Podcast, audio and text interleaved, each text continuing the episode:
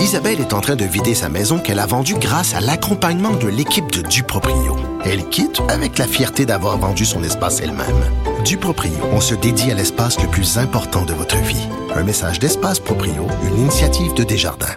Bon, on est rendu au sujet de l'émission qui me fait poigner les nerfs. Est-ce que l'utilisation des cellulaires par les femmes qui allaitent nuirait vraiment aux enfants? C'est du moins ce que prétendu le docteur Chiquan euh, dans d'autres médias. Et j'en parle tout de suite avec le docteur Christiane Laberge, omnipatricienne. Bonjour Christiane Laberge, docteur Christiane Laberge. Bonjour madame. Là, là, Madame Laberge, il y a plusieurs pédiatres, OK, qui ont observé des troubles de développement chez des enfants, des bambins dont la mère utilise un mhm. cellulaire ou une tablette pendant l'allaitement. Puis mhm. moi, quand je lis des affaires comme ça, je me dis, écoutez, ça manque un petit peu de nuance, là. C'est pas parce qu'une mère allaite son enfant en regardant son cellulaire qu'elle n'accorde pas d'attention à cet enfant-là. Vous vous situez où, vous, vous euh, comme médecin, par rapport à tout ça?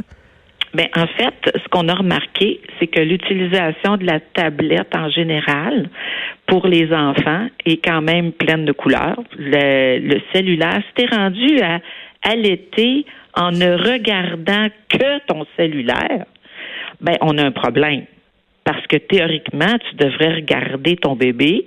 Puis comme Mais selon quelle loi, selon quelle loi, je suis obligée de regarder mon, mon enfant quand je l'allais? Vous savez, vous savez probablement que quand on regarde un enfant dans les yeux, puis qu'on lui parle à tout âge, on va allumer, on a fait des, des tests en résonance, on allume plein de zones dans son cerveau alors que quand on ne le regarde pas, ces zones-là ne s'allument pas autant. Quand on le met en dessous de son petit tapis avec les bébelles au-dessus, là, ses petits mobiles, ses petites patentes. Oui, le truc dont servent les parents pour se débarrasser de leur enfant, là, si je suis Pas nécessairement, mais disons qu'il y a des parents que, avant que l'enfant dorme, il y a cette petite routine, là, puis euh, la petite bébelle au-dessus, puis tout ça. Il y a beaucoup moins de zones du cerveau qui s'allume que quand on a un regard humain et des expressions humaines. Mais ça, c'est clair, docteur Laberge. On est, des êtres dans sociaux. Le trop plein.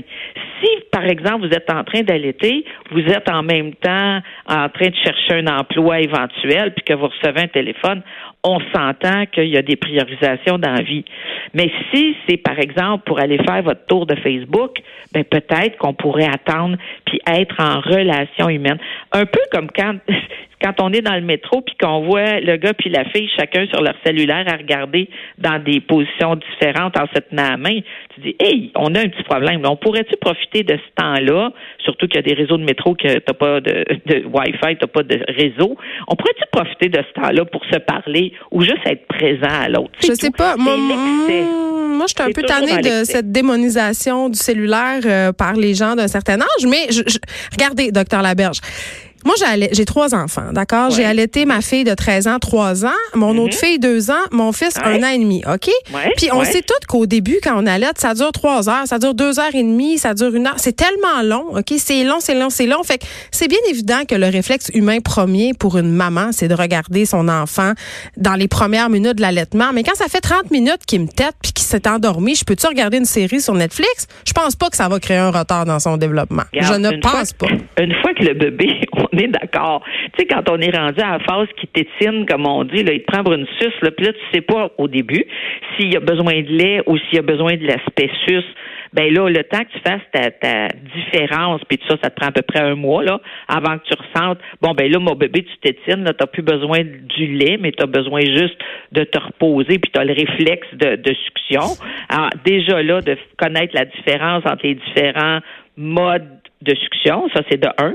De deux, c'est clair que quand tu allaites la nuit, puis que tu as un petit bébé, que ça il prend une demi-heure à faire son petit rapport, puis que tu l'as sur l'épaule, ben on s'entend que là, tu le regarderas jamais dans les yeux pendant qu'il fait son petit Bon, fait que je peux checker Instagram sans qu'un monsieur qui a jamais allaité puis qui a jamais eu d'enfant me dise que je suis une mauvaise mère? On s'entend que tout est une question de proportion. Bien sûr qu'il n'y a pas de mère, ou en tout cas, j'en connais pas beaucoup, qui s'est pas installé devant une télé la nuit pour allaiter parce que le bébé, ça y prend une demi-heure avant de faire son rapport. Oui, puis le père, il peut tenir le regarder dans les yeux, son enfant, pendant que je l'allaite? On jase, là. Il a les deux yeux fermés bien dur. le bébé, c'est sûr. Puis à part de ça, tes boires de nuit, ça, doivent être dull and boring. Ben, c'est dull. Moi, j'écoutais Six Feet Under. J'écoutais ça. Ça n'allume pas la lumière tout autour de toi, là, pour que ça fasse de la lumière. Fait que le principe, quand tu allaites, c'est surtout que quand tu es en communication avec le bébé, que tu le regardes dans les yeux et que tu sois pas. Mais tu sais, je vais vous donner un exemple. J'ai quelqu'un que je connais très bien qui allaite pas et qui donne le biberon. Mon Dieu, qu'on l'amène aux portes de la ville? Non, mais qui donne le biberon, c'est papa qui donnait le biberon avec le bébé complètement tourné vers l'avant, puis le biberon dans le bec à un mois.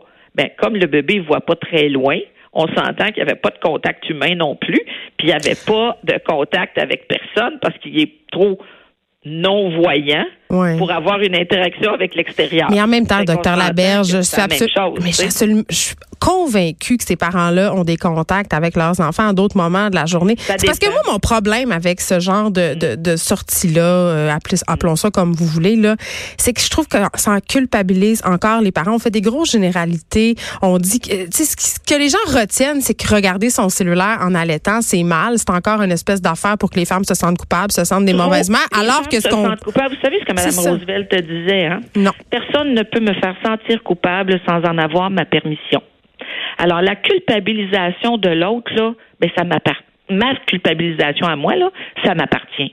C'est que si moi je décide que je te, par exemple, comme je vous disais tantôt, que je suis en recherche d'emploi, que je reçois un téléphone ou que je reçois un texto pertinent et prioritaire, je hmm. vais le prendre. Si par contre, j'ai ma main libre pendant que j'allaite, que mon petit bébé il est dans sa phase de gelé comme une balle, hein, que vous connaissez, puis que devient vraiment très sous.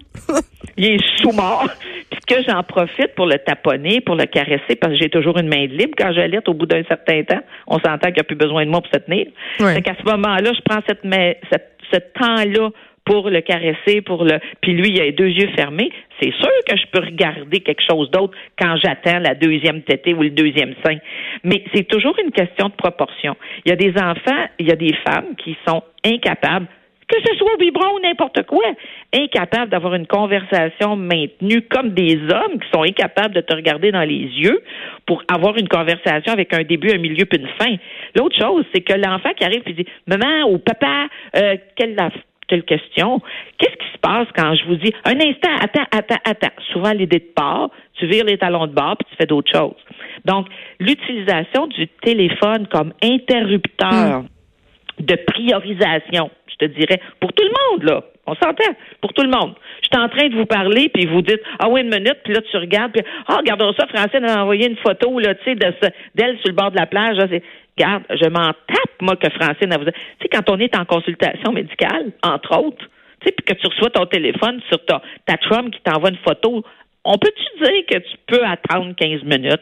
Oui, mais ben là, on est rendu en déficit d'attention euh, globalement. C'est exactement la même chose. C'est exactement la même chose qu'on dit au niveau de l'allaitement, au niveau de la stimulation des enfants.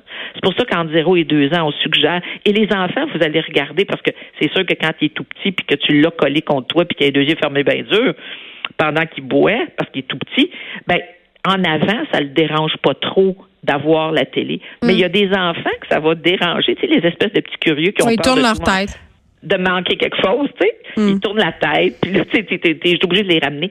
Malheureusement, des fois, tu vas être obligé d'écouter un livre lu plutôt que de regarder la télé, tu sais. Ben, en tout cas, ce que je retiens de notre conversation, c'est que, comme dans tout, c'est une question euh, d'équilibre, hein, disons Absolument. Et de priorisation. Si le bébé te regarde dans les yeux, puis est en interaction, profites-en pour être en interaction. S'il a deux yeux fermés bien durs, sous-mort parce qu'il est complètement repu, ben à ce moment-là, ben oui. Mais aussi, si tu vois que tu as un curieux qui regarde plutôt que d'entendre, ben tu as peut-être avantage la nuit quand c'est plate, là, d'avoir un livre lu ou d'avoir une musique qui, à ce moment-là, va te distraire aussi, mais ne le distraira pas. C'est finalement d'être à l'écoute de la communication entre les deux. Hein? Quel canal va le mieux entre nous deux? Très bien. Merci, docteur Christiane Laberge. Bye. Bonne journée. Bonne journée. De 13 à 15, les effrontés. Cube Radio.